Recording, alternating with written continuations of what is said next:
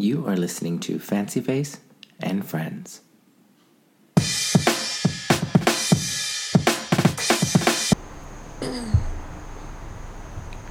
Okay, hi everyone. Welcome to Fancy Face and Friends. I have Bianca. Hi, Bianca. Hi, everyone.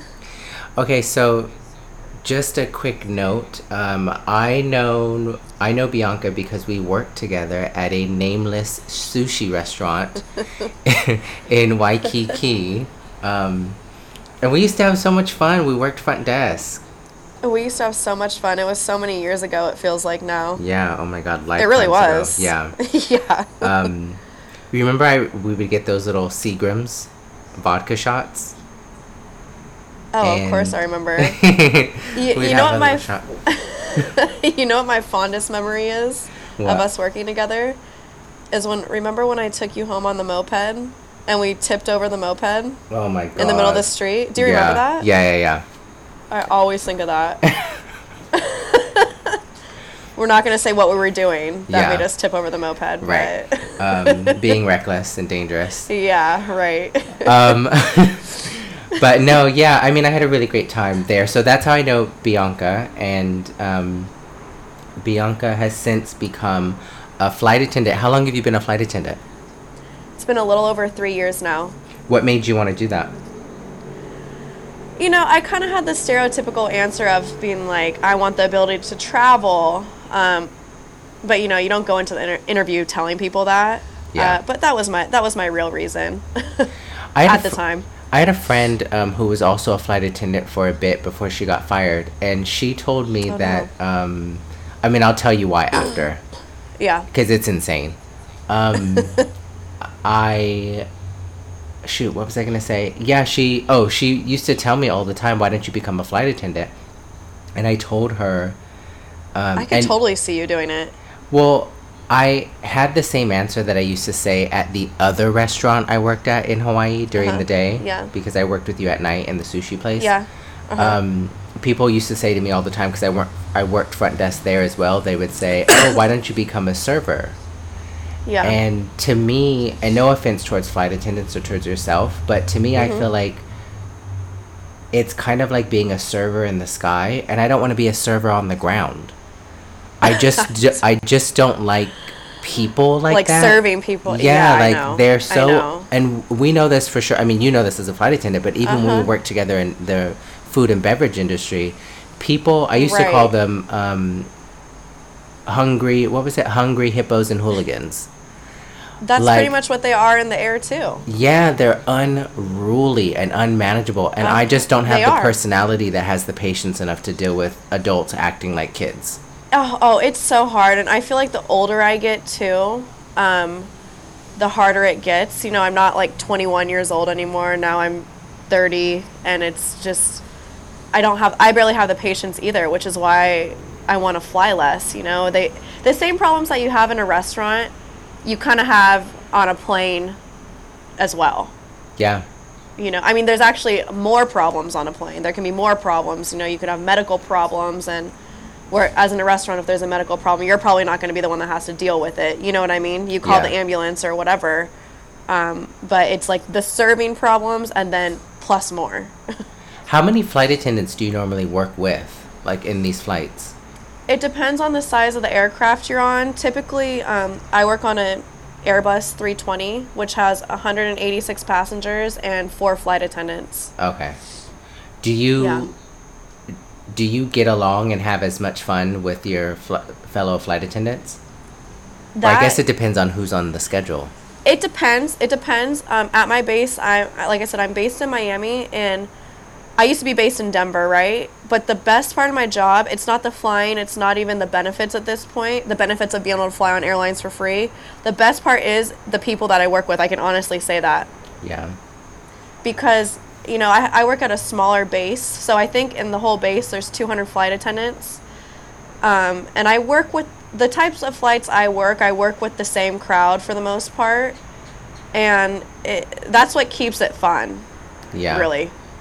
Is it, the other flight attendants. It's just like, I mean, that's kind of any job. It's any job that I've right. ever had, and I've had like different jobs in different industries, but any job I've right. ever had, it's always been the people that I work with, not necessarily that, the managers, supervisors, the people uh-huh, in charge, uh-huh, but the people uh-huh. that I work with, I have, se- like they make it, it, when you work at a restaurant for sure, be, especially the restaurants that we were working at, or I yes. was working at in um, Hawaii, the, one of them was like one of the biggest restaurants in Waikiki, and...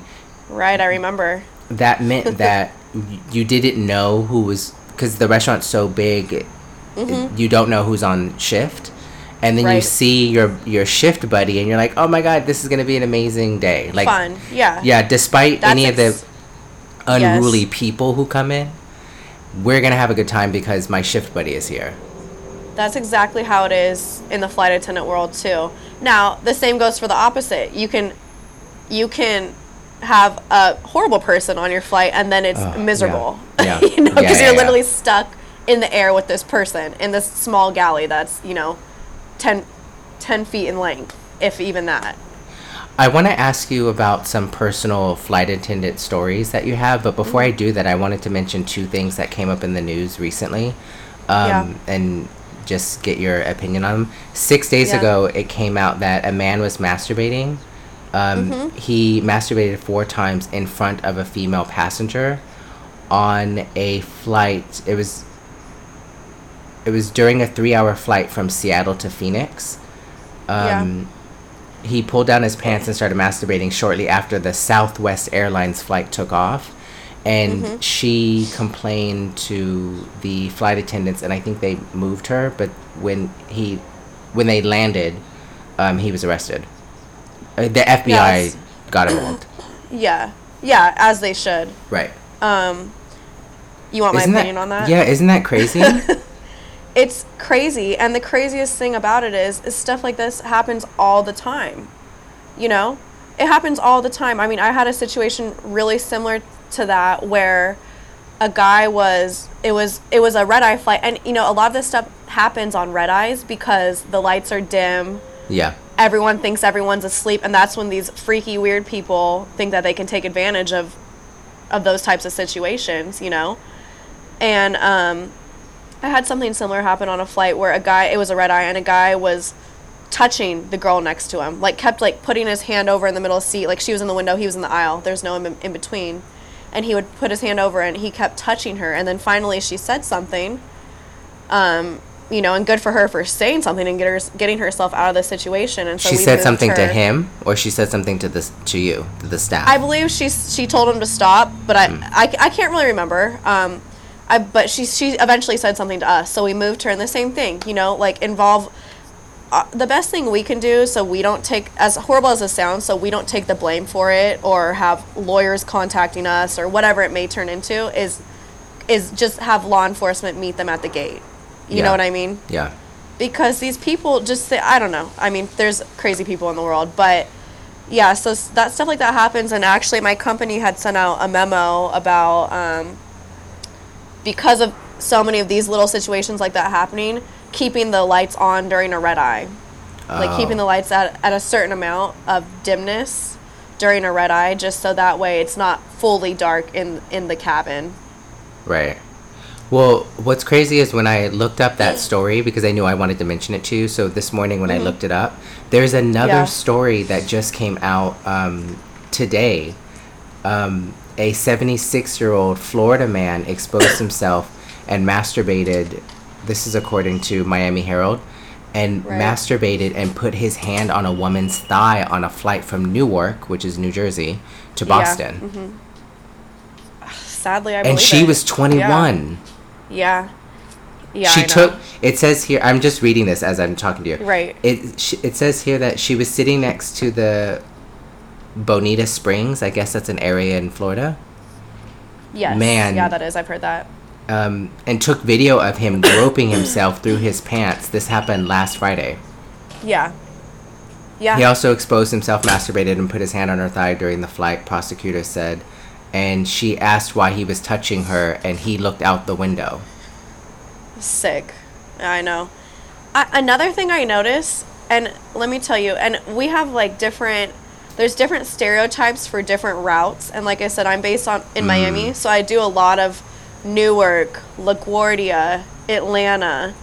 And there's different stereotypes for all those routes. When you say Newark, I'm not. That doesn't surprise me. That sounds like something that would happen coming from Newark, to be honest. Yikes. Um, yeah, but um, there's so many people, and per, and I, actually, it's not even just men. I've seen females do this, fall asleep with their hand down their pants on a plane in a public space. That is and so just, weird to me. So weird to me. To, I think that's weird to the. I would hope that's weird to the average person, because I don't feel like that's an appropriate thing to be doing in public. But yeah, I don't know. It's not a private hotel room. Yeah, you're not in your hotel yet. Okay. I know that you have a pillow and a little blanket and you've made yourself comfortable, but you're not in a hotel. Right. I see so many people like that, and it's like, as a flight attendant, it puts like, do I wake them up? Do I? I never know what to do. You know. Yeah. Like, take your hand out of your pants? I don't know. What do you it's think, weird. What do you think about this story that happened um, with JetBlue, the um, drunk pilot? So... Oh, that was Delta. Or wait, no. There's been a few... This wasn't the pilot that was trying to film the flight... Or take pictures of the flight attendants, was it? No, but I do want to ask you about that. Um, yeah. I, no, this is a JetBlue... Pi- sorry, JetBlue pilot... who was right. removed from the cockpit of a flight, this is back um, in March, and uh-huh. taken into custody in the U S after having a blood alcohol level more than four times the federal limit for pilots. He was a fifty-two-year-old oh man, also from Florida, um, and uh, funnily enough, and yeah. he told authorities that he had had seven to eight drinks before he got on the plane that was departing from Buffalo Niagara International Airport to Fort Lauderdale. Oh my God. Um, I mean, that's horrible, obviously, and terrifying at the same time. And that's why one of the things I always do is, sometimes, as crazy as it may sound, so like for me, I work in the back galley a lot, so I'm in the back of the plane. Mm-hmm. Um, so, so there's some flights where I may not even get introduced to the pilots. I may not even see them before boarding. Like, I don't even know who's up there. But in the last year or so, I'd say, I always make it a point to, which they, they should be the ones making it a point to introduce them to the whole cr- their, themselves to the whole crew, right? But yeah, sometimes was, they don't. And I sometimes time. What were you gonna say? Go ahead. I was just gonna say, sometimes they don't. Like, they're supposed to be giving us a, a brief before every flight, right?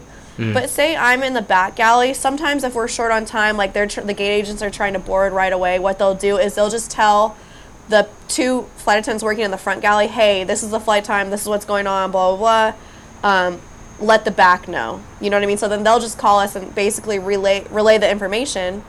But that means that we're not even seeing the pilot. We're not even seeing who's up there, who's, you know, who's going to be flying the, the plane. Right. So in the past, I'd say like year to six months, I've always made it a point to, even if I'm in the back, just go introduce yourself, because what if they are drunk like that and no one takes the time to even introduce themselves to the pilot? And then you don't know what type of state of mind they're in or something like that, yeah. you know? That's where it's like, just for your for your own safety, you need to always make sure you see your pilots and make sure you know, like, okay, they're good to go. You know, they're not on anything crazy today, or, you know what I mean? Be- yeah. Because of situations like that. Yeah, um, I was going to say, like, I thought it would be customary for the you would crew, like, I don't I don't know what it's called. The, is the cabin crew, the crew, does that include the pilots? Yes. Yeah, it, it include, yeah, they're part of the crew, so we're all considered crew. Um, it it should be, but sometimes they don't do it, and that's bad on them. And like I said, sometimes it is because of the time frame we're on, you know what I mean? But other times, um, they just don't do it. They're lazy. They don't want to brief us. But no, it, it should be. But I'm telling you, sometimes it doesn't happen. That's crazy. Yeah. Uh-huh. Um, also, how did somebody who is seven to eight drinks in even get to the plane? Right. Like, like he wasn't, how did they even... The, the, the, he wasn't stopped, like, any way... before any of that. He was like actually on the plane and was taken out of the cockpit, which meant you were this close to flying the plane. Flying the plane. I'm sure. I bet you the first officer or whoever the whoever the other pilot pilot was probably noticed. Yeah, I think that's what the story said.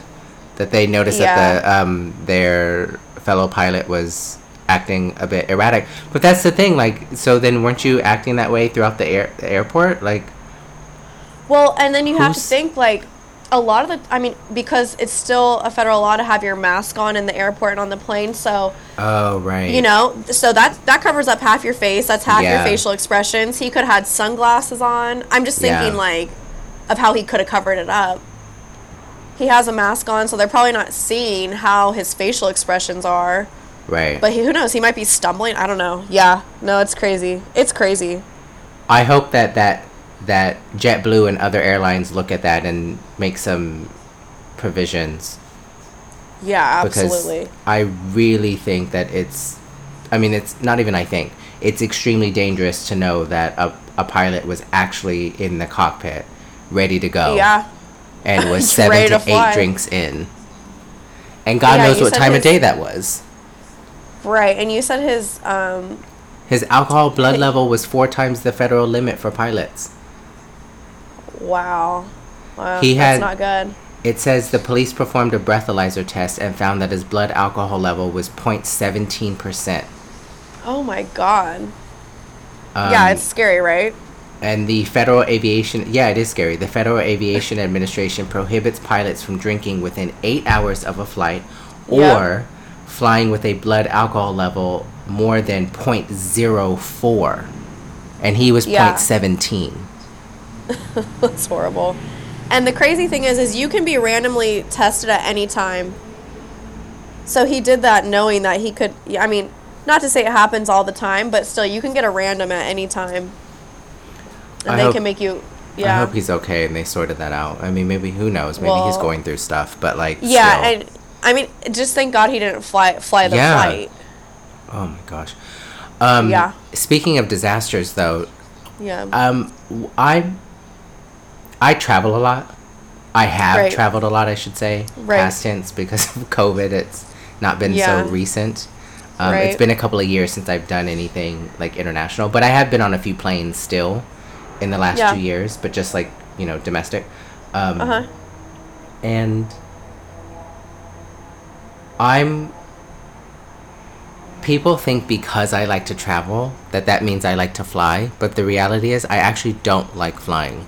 I don't like the experience yeah. at the airport because I don't like people, the general public. Right. I mean, I like people, I like humans, but I don't like the general public, if that makes sense. The same yeah, reason why I said sense. I don't want to be a server. Uh-huh. The same reason why I commend you and other flight attendants for being brave enough to take those jobs and to mm-hmm. take care of people, especially in these times, in the last few years, because yeah, yeah. passengers have gotten really out of control. Um, out of control, yeah. Or everything's just really viral and we're just seeing it firsthand. But, like, True. I personally don't like flying. I don't, I don't like, I can't sleep on planes. That um, makes it hard. Yeah, and I've had some really long, like, twenty-hour flights before, and yeah. it's a struggle. Like, I, I may fall asleep uh, yeah. for, like, fifty, like, fifteen minutes will go by, and I'll wake up, and I'll be like, oh, okay, that must have been a few hours, and I'll check the time. Oh, it's only been ten minutes. Great. Oh, that's horrible. Yeah, um, but anyway, part of the reason why I don't like to fly is because I feel like I don't have any control of what's going on, and... You're so super high up, and I'm always, my mind always goes to that dramatic place of, what if the plane crashes? Like, do you have any, did you have any fears going into being a flight attendant? Or is that one of those things that you're like water off a duck's back? No, you know what? I think it's just human nature to always have that question. And we watch so many movies of... Yeah.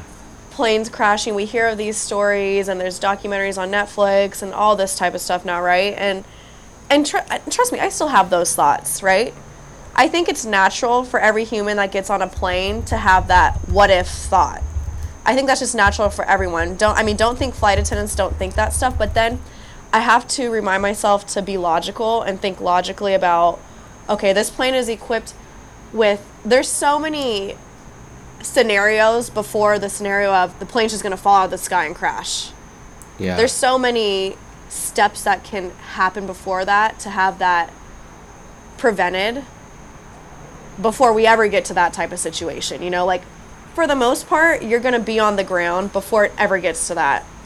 Yes, things like that can happen, just like things like that can happen driving in a car, right? Yeah, yeah. Um, but you just, I have to remind myself to think logically and realistically, and even statistically speaking, that's not gonna be, like you said, you can never say it's not gonna happen, but it's it's not, I don't know how to describe it. Statistically speaking, it's not like it's gonna happen tomorrow or the next day, or, you know what I mean? Yeah, it's not a daily occurrence.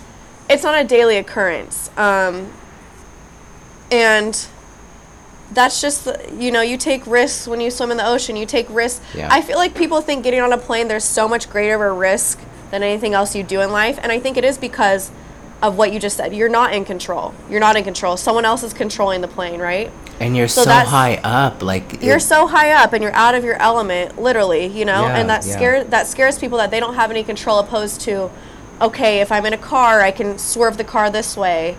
Um, if I'm in the ocean, I can... I don't know, I can swim away from a shark, or I can swim away from big waves, or, you know what I mean? Yeah. I think the difference in flying is that you're not in any sort of control, and the average person doesn't know what to do if something goes wrong with an airplane. That's just the bottom line. Did you hear about the China Eastern flight that crashed? It was China Eastern flight five seven three five. Um, was there a Netflix one on this, or? No, this just... Or was ha- this recent? Yeah, this just happened on March twenty-first. It plunged more than seven thousand feet in a minute, pulling up slightly, Horrible. But then shooting down again, hitting the ground nose first at near supersonic speeds. Um, Did they say what happened? No. So the reason why this is sort of topical is because air disaster investigators from the U S are in China this week to mm-hmm. help figure out what happened. Um, yeah. But it crashed. The wreckage of the plane was scattered across a tropical hillside in southern China. Um, okay. And some of the fragments were buried up to sixty feet deep. Wow. So it just hit that hard. And yeah, I mean, it's horrifying. It, it's terrifying. It killed all one hundred thirty-two people on board. That's so devastating. It is. It is. But no, no I, I mean, don't think, go on. I was going to say, I think I might have seen that on the news. Um, sometimes I try, just for my own mental sanity, I try not to... Um, look at all of that stuff. Yeah, yeah, of course. Um, kind of like, kind of like ignorance is bliss a little bit, you know what I mean? Which isn't yeah. necessarily the best way to look at things, but um, just, I mean, I have to, I have to fly on a daily basis, so I don't always want to be thinking about that type of stuff. Right. But also it is good to know about um, these type of things, just for sa- like safety protocols and what could have been done differently from, if anything, if anything could have been done differently from a crew perspective or anything like that, you know? So yeah. a lot of a lot of these um, well-known crashes that you hear about in the news or documentaries or whatever it might be, a lot of this we go over in our training, because when they, after stuff like this happens, they can go back and they can look at the wreckage and they can find stuff, on, um, find pieces of the aircraft and find information that they need. And also from air traffic control, they can go over recordings and kind of piece together what might have went wrong. You know, so from a crew perspective, it's good to know those sort of things in case there's anything that could have been prevented. Yeah. I mean, there there have been, going back to even that drunk um, pilot, who that JetBlue uh-huh. drunk pilot, but there have been stories that have come up, and you referenced um, documentaries. There was a documentary mm-hmm. that came About out. Boeing? Um, was it the Boeing one? I just watched that, or some of that. What was the flight? Oh, I can't remember. Because the one I'm thinking of, it? the one that I'm looking at right now uh, was the March flight back in twenty fourteen, the Malaysian Airlines plane that disappeared. There was, was it that one? I want to say this was a Indian flight. There, it, w- it was two different flights, because it was a specific Boeing aircraft that I think is a seven thirty-seven that they were looking at. Yeah, this one, I in can't... In this documentary. It doesn't say... Um, the if it's a Boeing or not. It just. But keeps... I do remember the one that you're talking about. Like, they didn't find anything from the plane. Yeah, right? and they and they said that the pilot was at fault. Like, he planned it, and it was a murder suicide. And that's the reason nice. why I think that um, go like when I referenced the drunk pilot, the JetBlue drunk pilot, yeah. that's the reason yeah. why. Because it's, if yeah. this person's going to be flying the plane, aside yeah. from being on substances or not being on substances, like what is your mental health? Exactly. Where are we today? What, where are we at today, and what's going on in your head? And absolutely, that's that's why I said I always try to make it a point to check in now. And I had a friend tell me that, a, another flight attendant friend, and she's like, I always go say hi to them. I always make it a point just to see, because if they if they go in there and now they're in the cockpit, the door is closed, and I never see them. Well, and now we're in the air. Now it's too late. Yeah. Now they're already in, in control off the ground. And ever since she told me that, I was like, wow, you know, that's something that I honestly didn't think of, which might be stupid on my end, but it's true. Yeah. It's true. And, I mean, they're normal people, just like you and me. You know, they go through stuff, too. Not not saying it's an excuse to get on a plane drunk or not in the right state of mind, you know, right. and fly it. It's definitely not an excuse, but it's always just good to check in. Yeah, for sure. Because apparently yeah. he, he had... problems, and he was in some he was in a, I, I'm not that familiar with this, you probably would know more than I did mm-hmm. more than I do, but he uh-huh. was in a twenty-two minute holding pattern. Yeah, so he was just going around in circles basically, and he did that. So they in this article that I'm reading from Daily Mail, it says a holding pattern is where a plane holds a particular flight path while awaiting approval to land, but in this right. case it was done mid-flight. So that's so he's just basically, essentially going around in circles in the middle of the sky, in the middle of nowhere, probably. Yeah, that's crazy. Yeah, holding pattern is where, say, yeah, you're waiting to land. So say there's weather in Miami, right? Mm-hmm. And you're holding above the airport because you can't land because there's weather close to the airport, right? That's holding. But if you're holding somewhere no, nowhere near the airport that you're supposed to land at, that wouldn't make any sense. Yeah. That's probably what he was doing. And there were over two hundred there were two hundred thirty-nine people on flight on on that flight. Wow. Um that's horrible. But okay, so now like some what is your what's one of your worst flight attendant stories? Or actually, what's one of your yeah. worst um passengers? Stories. Oh God, there's so many. Where where do I? Even You're like every start? Day. I'm serious. Like I, I should have thought of this. I mean, these are like questions I should have been thinking of before I came on this interview. My worst. What is one of my worst? Um. Well, I had a situation. I don't know. Are there certain things I'm not allowed to talk about on here? No, like is this, this isn't P- P G thirteen is, or this what? Isn't P B S. Okay, this is H B O. Perfect. Perfect. Okay, let me take a sip of my wine really quick, then we'll get into it. What okay, kind of wine so is it? Had, red? It is red, yeah. Mm, a Merlot or I, I, uh, Cabernet actually Sauvignon? A little Mer- Merlot, yeah. Okay, yeah. Oh, I got it. Spot little, on. Yeah. Don't ask me. I never get Merlot, but today I was just like, uh, I think it was the first bottle I saw. Um, okay, so anyways. Okay, so I have one. And this is like... when people ask me, like, what's, like, the best flight attendant story you have, like, whether good or bad, this is what I always, this is the one I always tell, because this was, like, I was maybe not even a year in, you know, and, and when you start a job, any job, not even just this, and you're still kind of new, you know, you don't always have the, maybe, like, the tools or, like, the balls to, like, be able to confront people or, you know what I mean, because you yeah. still just don't really, you just don't have, like, the audacity yet to be able to yeah, put people yeah. in their place. Now it's like I don't give a shit, like whatever. But this was like I was still kind of new and still like finding my way through the flight attendant world, and I was on a flight. It was a red eye. Everything bad happens on a red eye. I'm just gonna say that right now. And like I said, there's certain routes that are just I put on my no fly list because the people are just bad on these going to certain places. It's really bad. Hmm. And so this was going I was still Denver-based, and I was going to Vegas. It was a Vegas red-eye. So, I mean, you can all, only imagine the crowd trying to go to Vegas, you know? Yeah. And this is like... okay, so it's a red-eye. And honestly, whenever I tell people this story, they like, they're like, no way. This how how would this even happen? But I'm telling you, like, crazy shit happens, like, on these flights. So, and I work for a low-budget airline, so so you can only imagine the type of people that I see. Right. Budget travelers going to Vegas. Yes, I was gonna say I don't want to. I don't want to call it low budget, but low cost carrier is the correct terminology. Oh, okay, I yeah, work okay. for a low cost carrier, um, you know, so they go to Vegas for like thirty dollars on a Friday night. So, anyways, I it's a red eye, and somebody rings their call bell. Somebody rings their call bell, and I'm like, okay, whatever, I'll go get it. And I was just that lucky flight attendant that decided to go get this call bell, and it's like a guy, probably like a guy.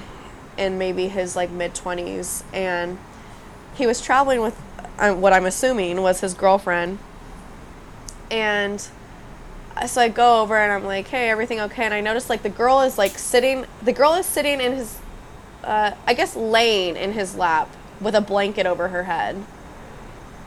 Uh-uh. Uh-huh. Yeah, and so I, and I, like, go over, and I, at first I don't even realize, like, she's there, because, like I said, it's dark, she has a blanket over her. And he's like, yeah, he's like, yeah, my girlfriend's not breathing. And for a second, I'm like, wait, where's your girlfriend at? And I realized, like, oh, my God, she's, like, in his lap. I'm like, is she knocked out? Is she, did you suffocate her? Like, what's going on? He's like, no, she's, like, not breathing. And this, so, like, this whole thing happened so fast in the moment. But, like, it seemed like one of those things, like, it took, like, ten minutes to happen. But in reality, this is, like, maybe a ten-second conversation, you know? Mm-hmm. And so... he's like, no, she's not breathing. And all of a sudden, I just hear her, like, choking on something and, like, gasping for air. Like, I don't even oh know how to, I didn't know how to, to go, like, where I'm going. So, basically, she was, like, giving him head. Yeah. And, like, got, I don't know what happened. She got stuck or something. And she was stuck like that, like, choking on him, on, on him. And... he decided the only thing he knew how to do was ring the call bell and tell a flight attendant. And she, like, came up for air, like, and I was like, oh, my God. And his pants are, like, down, the blanket's up. And I was like, what is going, what are you guys doing, you know? And like I said, I was maybe, like, six or seven months in when this happened. Yeah. And I was, like, horrified. What What do you think you would have done differently had you had that happen today? Had that happened today, I literally would have been... like, you need to go sit in a row, you go sit in a row. Like, I would have se- I would have literally made them be in separate rows. I would have called the captain. I would have... See, now we've gotten to a point, like, with these crazy pandemic people, these passengers that, like, don't know how to act on planes and want to do all this crazy shit. We've gotten to a point where we're not even going to deal with it. Just know that law enforcement's going to be called when you get to the gate. That's it. Yeah. You, you want to have public indecency moments on a plane? Okay, well, now you're going to have to meet with law enforcement. Right. Like, because what are you doing? Seriously? I don't know. And I catch so many people trying to, like, join the Mile High Club and, like, go into the lavatory together and, like, I just say, no, you're not, no. You can wait. You can go in after. It's just people doing stupid stuff like that. Yeah. Where, you know, but, like, in that situation, like, that's, like, I've never heard of that happening to somebody, but I was, and, like, you know, they were younger, and they were probably drunk, and it was just, I, I don't know. I just, like, tried to, at that time, I just tried to forget about it, and I didn't do anything. But, no, honestly, now I'd be like, you're never flying on this airline again. Like, you want to be so disgusting and try to do stuff like that on, on a plane. You do know, you... I would handle it differently now. Do you um, get hit on a lot by male, or I guess it could be female passengers as well, or, like, whatever people call yeah. themselves? Yeah, whatever they identify as. Um, yeah. Yeah. I, I wouldn't say it's not, like, every day or anything, but maybe, like, once a week. It also depends on the routes, too. Is it more complimentary or more creepish? Because there's a difference. Uh, it's a, it's a good mix. Okay. It's a good mix, yeah. There's this... Can you still hear me? Yeah, yeah. So there's something that, like, all flight attendants have a pet peeve of doing, of, of when people do this to them.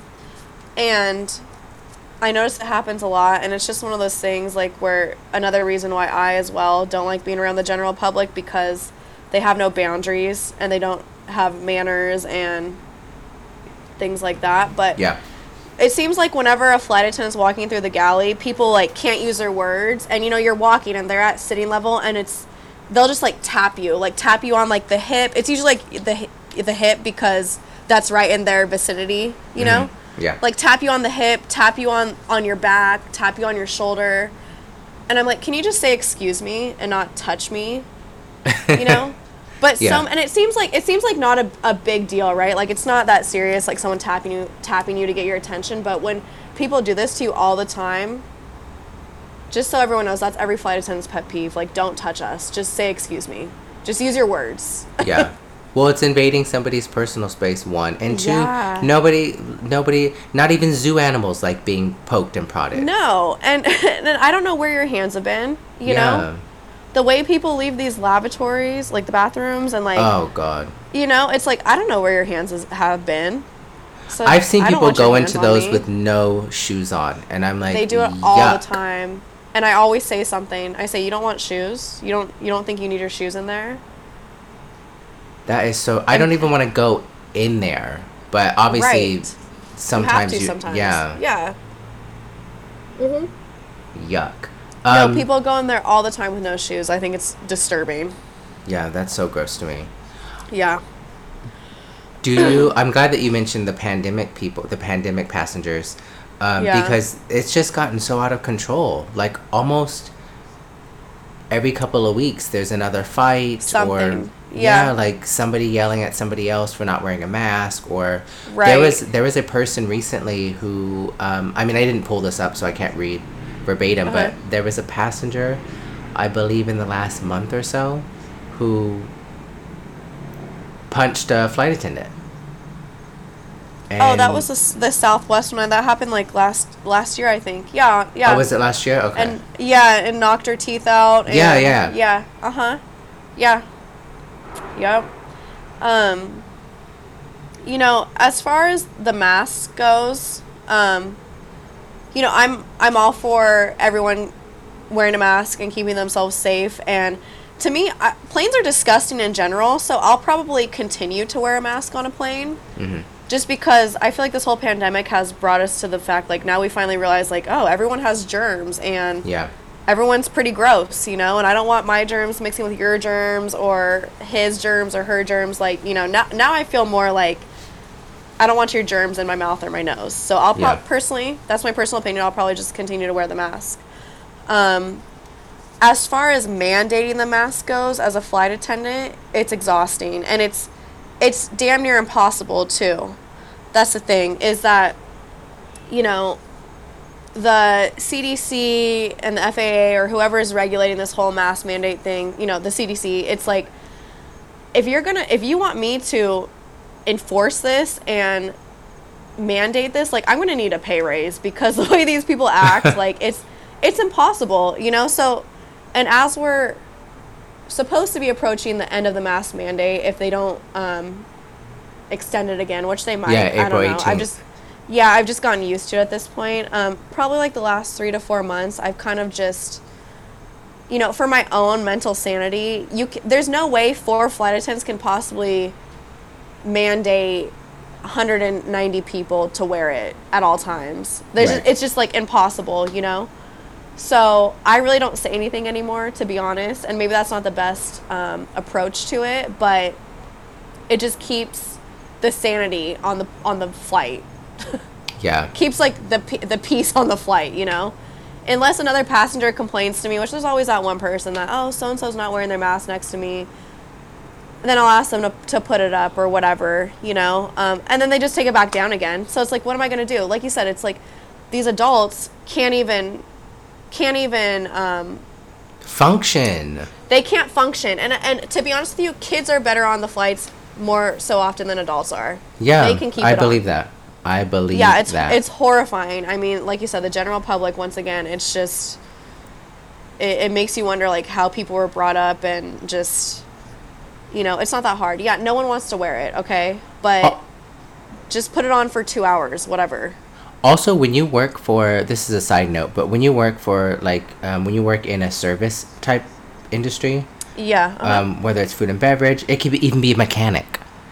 Yeah. They, the your consumer is consumers feel so entitled. Absolutely. That they demand things like, I paid for my seat here, I paid for my flight, I paid for my yeah. bag, so therefore I can treat you. It's the same thing when um, I worked in the restaurants. It, the people Absolutely. Who would there was a there was one quick little story of my coworker who was um, who was the person in charge, like she was in charge of seating the actual tables. So uh-huh. she would tell us where, I forget what that role is called, but she would tell us where the, um, to, we'd get the ticket and we'd go and seat the guests where she um, put them in the computer. And yeah. there was a man one time at this, again, one of the, the, maybe the biggest restaurant in Waikiki. Yeah. And the wait time would be easily an hour. Like two hours there. Yeah, yeah. longer. Yeah. yeah. Uh-huh, yeah. So you, they, they, they know that though. It's not a yeah. surprise. It's not like, oh, we're going to tell you it's ready in fifteen minutes and it takes an hour and a half. No. When you walked up, we told you what the wait time was. So right. These Especially, pe- I know which restaurant you're talking about. Yeah, for sure. So It's these, not fifteen minutes. No. So these people would wait, right? They wait the whole time. They'd go and they'd shop because it's, it's in the shopping mm-hmm. center. So they'd go and they shop yeah. around. They have a little buzzer. They come back. Um, they yeah. check again or whatever. They may ask. And now they're yeah. ready to be seated. This man went off on my coworker. I wasn't actually there. She told me the story later. He called her a bitch. Um, like, because the wait was long? Yeah. Like, it has and, anything to do with her. Right. And yeah. um, I guess because he was angry and hungry and just decided to be a mon- That's why I call them hungry hippos and hooligans. Yeah. And my thing is like, but if they told you what the wait time was and you decided to wait that long, then what's the problem? Like, that's a choice that you made. Oh my God, I know. These people. It's the same with like a delayed flight, you know? Yeah. Like people get on and think like that's the flight attendant's fault that the flight's been delayed for two hours. Like, trust me, I'm not, the, the when I'm not in the air, when the door on the airplane is not closed, I'm not getting paid. So do you think I want to wait around at the airport for two hours unpaid to wait for you guys to get on the plane? Right. No, I don't. It's the same thing with the people at the ticket counter or the gate agents. Like, why are you oh, yelling their job and sc- is why are you yelling God, and screaming yeah. at these people who have nothing to do with the fact that there's nothing. Weather problems or uh, literally like there's an issue mechanical with, issue. Yeah, like yeah. Oh, and ju- I have seen people treat I have seen people cuss out gate agents. Yeah. I mean, and and and mind you, gate agents get paid like I want to say like on average fifteen dollars an hour. Like they don't, they're not like bringing home the big bucks yeah. as a gate agent. And the stuff that they have to deal with is just appalling, you know? And I could never do it. I could personally never do it. Um, I don't see why anyone would, would want to do that. I think that they deserve a tremendous pay raise because their job is probably the hardest job in the whole airline industry, I would say. Yeah, because you're dealing with people who show up late. And then yeah, and are, are mad, ups- yeah. pissed off. Yeah. And are upset because they have to pay more for the next flight. Um, mm-hmm. And it's like, who, like, go find a mirror and look at it, and that's the person you need to be mad at. Absolutely. Like, why are you mad at me? Um, yeah. No, there was one flight I had. The worst flight story that I have, like, getting from one place to the next was uh, years and years ago. Actually, interestingly enough, it was Hawaii. Before I ever moved there. Yeah. Um, I went there on a trip with my grandmother and her best friend and her best friend's brother, and uh-huh. it was fun. It was amazing. We went. We were at the Big Island. We were on the Big Island, yeah. and um, the I get to the. We flew from the Big Island, I think, to Honolulu. Yeah. And uh, which was terrible because the plane, like the person next to me, started to do the genuflect. You know when you do like Jesus and.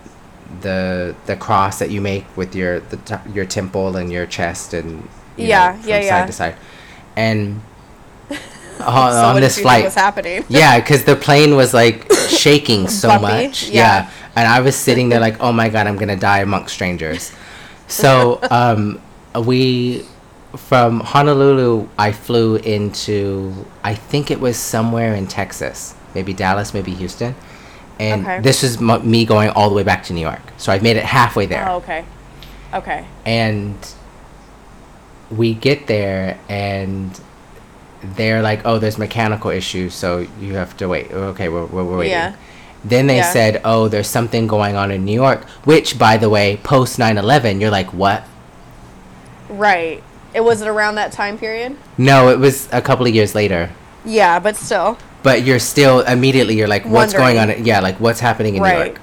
Um, right. So they or they're like, oh, something's going on in New York. They're not gr- they're not letting any plane. They're not grounding any planes. And now we're yeah. just all confused because nobody really knows what that means, at least from the passenger perspective. Like, what is that? Like, right, why? Right, like, the, what's yeah. happening? So right. we wait and wait and wait. We finally get on the plane. They finally are like, okay, we can board the plane now. They're letting planes um, ground. So we yeah. get on the plane. We sit down. We're waiting and waiting to taxi out. And then they make an announcement and say, because the flight crew is now overtime, they have to switch the flight crew. So we have to get yeah. off the plane. Yeah, which is horrible. I, I like I, mean, I always feel bad. I always feel bad when that happens, and I'm telling you, like, that happens a lot because we have a, a certain duty day period that we have to adhere to, and we can't go over. And so sometimes, if if we catch a delay at a bad time, we'll be over our duty day. And I'm telling you, the people in Miami, like the passengers that I work with, like, depending on the route, because like I said, certain routes have different types of people. We will literally ask for security to escort. Okay, you're cutting. You're. Wait, say something. Me? Yeah, yeah, I can hear you now. You were cutting in and out, but sorry, you said okay. you literally asked for. Like sometimes that happens, and the flight crew has to leave, and they have to get a new flight crew, and then we have to get off the plane, and all the people are in the gate area waiting, and they're pissed off. We'll ask for security to escort us off the plane because these people these people are crazy. Seriously, like. Flight attendants have been attacked, getting off planes, and all sorts of things. They're just... But, a, yeah, like, that... I, I, I was upset, but I'm not... I, I'm looking at... I find some of, sometimes those things are a bit humorous. Like, when you see other people, and they're mad, and they're, like, you know, pushing their bag over, and they're like, ooh, yeah. I'm angry, I gotta get to New York. And you're just watching these, like, seemingly cartoon characters just act a wreck. That I'm a little and bit more... And it's completely sub- out of their control. Yeah. I'm a little bit more yeah. subdued. Like, okay, I'm angry yeah. and I want to get home and I'm halfway there. This is just a mess. But... Yeah. Uh-huh. I think because ever since I was young, like, my first job out of high school, I had barely graduated high school, and my very first job was at a sandwich shop, which I won't even name because I hope they're out of business. and um, And... when you work those, again, like food and beverage and those type of service industry jobs, you, the amount of verbal, sometimes physical, but the amount of verbal abuse that comes your way when things are completely out of your control. Like, I don't make the menu, for example. um, right. I don't, I don't name the prices. So I don't know why you're no. yelling and screaming at me. And um, you came right. at lunchtime and you're waiting in line at lunchtime. So was... What did you think right. was going to happen at a sandwich shop at lunchtime? Absolutely. And that's what I've noticed in, in the airline industry is people don't know where to direct their anger to. So mm. whoever's in front of them, that's where it's going to be directed. So if it's a flight attendant, a gate agent, usually those two for the most part. It's never a pilot. Yeah. No right, one's ever been right, a right, pilot. Right, right. Yeah. Um, it's usually directed at those two types of people because they don't understand... I don't I don't make the rules for how long my duty day is. And and mind you, my duty day can be sixteen hours. Do you know how long of a day that is? Yeah.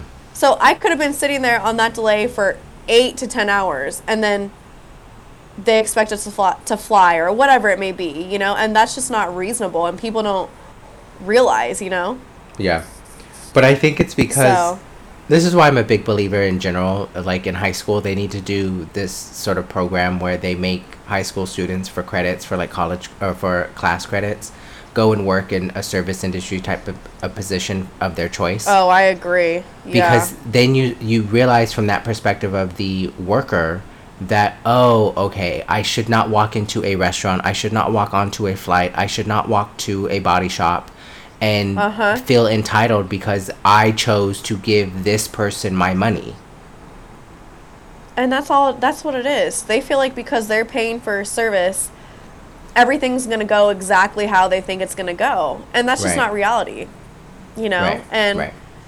and I mean, I have friends that have never worked in the service industry either. And, and you can tell, you can tell in life who has worked in the service industry and had to serve others in any way it may be, whether, you know, you're a flight attendant, server at a restaurant, whatever, you know, you can just tell who's been there and done that, because the ones that haven't don't understand. Right. I can't, I cannot, for my own sanity, I can't, I told myself years ago, I can't go into that business again. It doesn't oh, matter. No, I'm trying, yeah. Like, I can't, I, I mean, unless I'm, like, older, older, and, like, sort of retired and own a business, like, I can see myself, right. like, quote-unquote retiring with a, a cute little bistro and, you know, sort right. of yeah. dip in and out and have a staff and, like, treat them yeah, well and make and sure they're paid. You're, like, like You're like the owner, like everyone wants to say hi to you, type. Yeah, thing. like that. Yeah. That's that's different. That's than cute. Yeah. Being the being uh, like I worked at a, a very famous coffee place that rhymes with Starbucks, and when I when I rhymes with Starbucks. Yeah. And so I okay. so I I worked there for a summer, and I and I call that the summer of hell. I worked on the Upper East Side in New York. So Upper East oh Side is like ninety something street. I can't remember. It was like ninety-first in York, I think yeah. it was. Yeah. Uh-huh. Yeah. And so um I worked there, and it was nothing but spoiled and entitled teenagers who went to the local like private school. Yeah. Um uh-huh. and also um people who lived in the area who were going to work and were like, I'm really busy, I want my macchiato, why is it taking so long? And like these really entitled, like double shot, no sugar, no right. whip, this and that, flat, blah blah blah, all these things. And I used to be like, it's coffee, like shut up. Yeah, there are so many things. Some black coffee and go on with your day. Yeah, like there's so many things going on in the world right now, and you're being very particular and meticulous and angry uh-huh. and upset and entitled. It just was a nightmare all summer. I hated, hated, hated working there. Loved the people oh I worked God. with, of course. Right. But hated, like, these people would just come in, and I was like, I can't do this anymore, or I'll end up right. on the news. For not not good reasons. Right. It's like you love the people you work with because it's like you're in the trenches together, mm. you know? Mm-hmm, mm-hmm. You know what I mean? Like, you go yeah. through that shit together, and it's, yeah, no, I know. I could never work at Starbucks. I worked at a, at a sandwich, like a deli one time, and I feel like that's the closest to working at Starbucks. This was a, a while ago. And same thing, like, the people with their orders and stuff, I was like, oh, my God. Just get something easy. God, yeah. why does everything have to be so complicated? And also, don't get upset when... Have you ever been with a friend and your friend orders something and then they make a mistake? Like, maybe yes. they, like, even fast food, for example, they'll they'll say, like, no yeah. tomatoes, and then they get tomatoes on their burger. And, I'm the type yes. of person who I'm just more, again, because I, I worked in the in those places. I've worked in fast food yeah. also. I don't really care. Like, okay, I'll just take I it off. I don't either. Yeah. Like, they made a mistake, but whatever. But the friend has to send it back or make a big deal. Yeah, and you're sitting there, yes. and I'm, so like, mortified and embarrassed. Yes. Yes. Like, yes, ugh, absolutely. Yikes. And then they're making friend. a big deal, and they're like, I had one friend in particular who was like, I'm allergic. She, she lied and said she was allergic to tomatoes to make them redo the whole like, thing. Like, really not, yeah. And I'm like, really? Just take the tomatoes off. Like, it's not hard. Yeah, that's like my best friend in New York that I was talking about. She She's never worked in the service industry, so everywhere we go, she's like, just send it back. I'm like, no, I don't have the heart to send it back yeah. because I know how bad that is, you know? Yeah. yeah. But it has to yeah. be, it has to be something horrific. Like, you have to give me somebody else's food for me to be like, uh, can we, this isn't, like, I ordered the salad. This is a burger. Like, honestly, same. Yeah, exactly. The only time I'll ever send something back is I hate hair. If there's a hair on oh, my food. Oh, God. Like, then I'm like, I can't even eat it. I'm sorry. That yeah, that, time. that happened to me recently to a food delivery place, and the hair, which was a very long strand oh, of black no. oh, hair, my God. Oh, was my God, in my s- was in my soup in the bottom, and I only realized that once I was towards the end. I nearly like threw up. Wanted to I was throw like, up. I can't, yeah. yeah, I can't, like, no more. Uh, but I never, I didn't say anything. Write a review or anything. Yeah, yeah, I was like, okay, whatever. I mean, it happens. Yeah, they obviously they made a mistake. It's not on purpose.